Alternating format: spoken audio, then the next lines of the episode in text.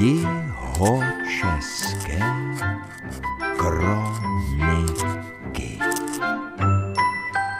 Pane Šuplere, vy máte na svém kuchyňském stole kromě svého notebooku také publikace. Jsou to víceméně opisy těch kronik, které se dochovaly.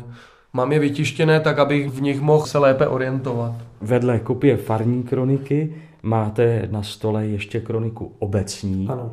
S motivem venkovského života na obalu. Tady byla ustanovena letopisecká komise, členy komise Anna Jindrová a Marie Vaničková a té kroniky se ujmula Anna Jindrová, ta byla ustanovena dne 11. června 1950 obecním kronikářem a kroniku napíše i za léta předcházející, poněvadž kronika nebyla do té doby vedena. Takže ona vlastně těch pět let dopsala zpátky. Paní Jindrová se vrátila až k roku 45. Ano, přesně tak. A psala pouze do toho roku 1952 a pak už se asi nenašel nikdo další, kdo by v té kronice pokračoval. A lze ocitovat z jejich zápisů. Třeba v květnu 1946 byly provedeny volby, v nichž zvítězila v naší obci KSČ. Po ní nejsilnější strana byla strana lidová, národně socialistická a na posledním místě strana sociálně demokratická. Byla utvořená lidospráva. Předsedou místního národního výboru byl zvolen soudruh František Novotný. Bývalý komisař pan Macek pracoval dále v obci jako tajemník místního národního výboru. Květen 1948 proběhl ve znamení sjednocených voleb. Ve zdejší obci bylo voleno veřejně. Všichni občané pochopili jednotu Národní fronty a volili jednotnou kandidátku až na jednoho voliče, který odevzdal pouze bílý lístek. Vedle poněkud propagandistických hesel té doby komunismem jaksi prosáklé se zde můžeme dočíst například o postupu prací na elektrifikaci obce. Již v roce 1948 se začalo pracovat na elektrifikaci obce, v prosinci 1949 byla elektrifikace dokončena a obec byla zapojena na elektrickou síť. Té škola a ostatní obecní budovy byly zapojeny na síť. V únoru 1948 vyvolali strany Národní fronty vládní krizi. Podali demisi, která byla přijata a soudruh Klement Gottwald sestavil novou vládu, jejíž eh, byl předsedou. V naší obci proběhla tato krize v celku dobře, poněvadž na předních místech byli členové komunistické strany Čech. Ta propaganda se objevovala snad v každém roce. Kronika obecní byla tedy opravdu psána do toho roku 1952 a právě k tomuto datu je na posledních třech stránkách rozepsán seznam osídlenců s číslem popisným domů, které obývají.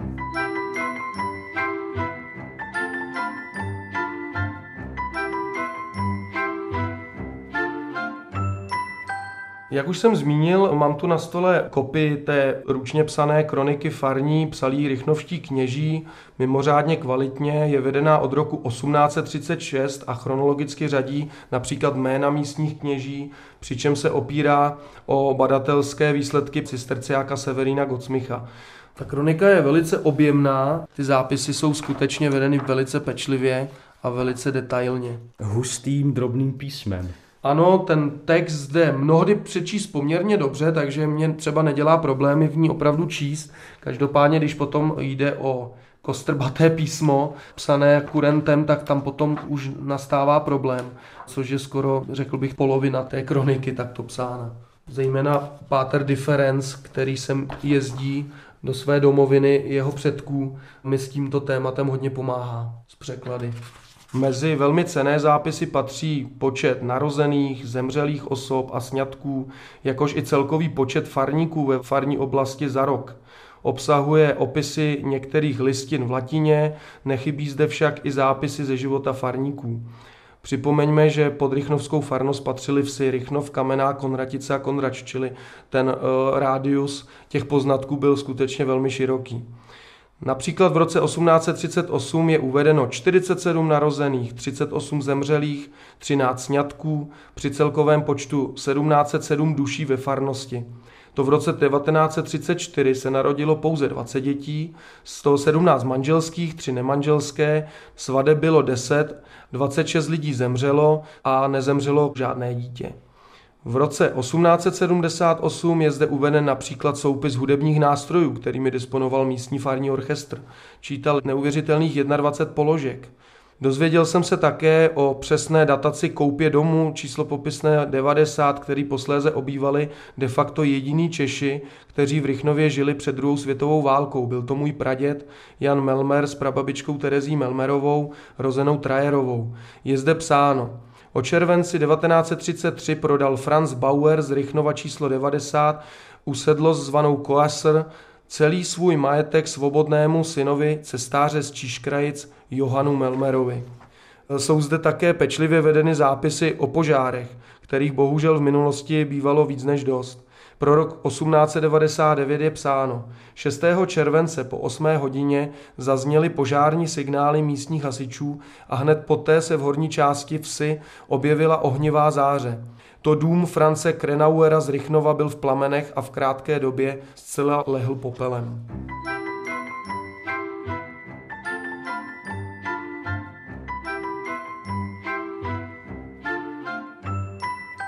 Pane Šuplere, neočekával bych ve farní kronice Rychnova u Nových hradů, že se bude ten, kdo psal tyhle zápisy, zabývat takovou šíří pohledu na události. Tady je popis všeho dění v obci. Ano, Rychnov měl velké štěstí právě na mimořádně nadané kněží, který jsem posílal klášter z Vyššího Brodu a měli skutečně velký zájem žít mezi lidma mezi lidma chodit, zajímat se o veškeré dění, být jim i nápomocnit. Takhle ta farní kronika plní i tu funkci té kroniky obce. Je to určitě náhradní zdroj, který ne úplně neplně nahradil ty chybějící kroniky, ale podstatně se opravdu dochovalo hodně zajímavých věcí. Jsou zde zaznamenány například údaje o nezaměstnanosti ve 30. letech 20. století. Do ciziny se běžně za prací v letních měsících vydalo 200 pracovníků, zatímco letos je mimo domovinu stěží 50 pracovníků. Státní dávkové poukazy a dávky v nezaměstnanosti odborů jsou samozřejmě jen dočasným a nedostatečným provizoriem. Převládající nezaměstnanost a ekonomické potíže v tzv. první republice měly přirozeně také morální důsledky mezi místními. Farní kronika uvádí, že v době kolem roku 1930 byl evidován vyšší nárůst kriminality v okolí Rychnova. Zaznamenaným deliktem je například krádež dřeva z hraběcích lesů konratickými chlapci. Dozvíme se zde ale také výsledky hospodaření na farních polích. Uveďme například zprávu z roku 1897. Jaro bylo mokré, pěstování jarních plodin bylo obtížné, zejména brambory většinou schnily. Zelí by se bývalo urodilo nebýt toho nenasytného zajíce. Zde se opakuje problém s tímto zvířetem, nenechavcem v zápise níže. Nádherné velké hlávky vzali za své díky zajícům, kteří se k zelí dostati dříve mohli než farní služebnictvo, přičemž knězi zbylo jen to nejnutnější k obživě.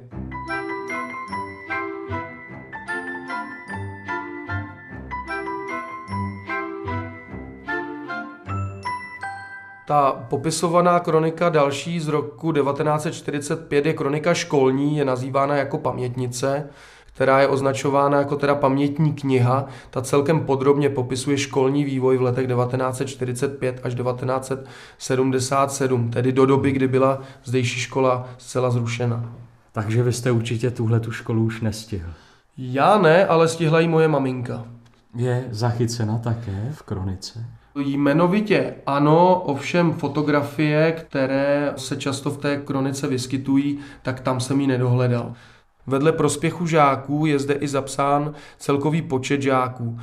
Zde je vidět pokles žadstva. Tak například v roce 1945 byl školní rok zahájen s 91 žáky, Rok poslední v existenci školy, tedy rok 1977, čítá již jen 15 žáků.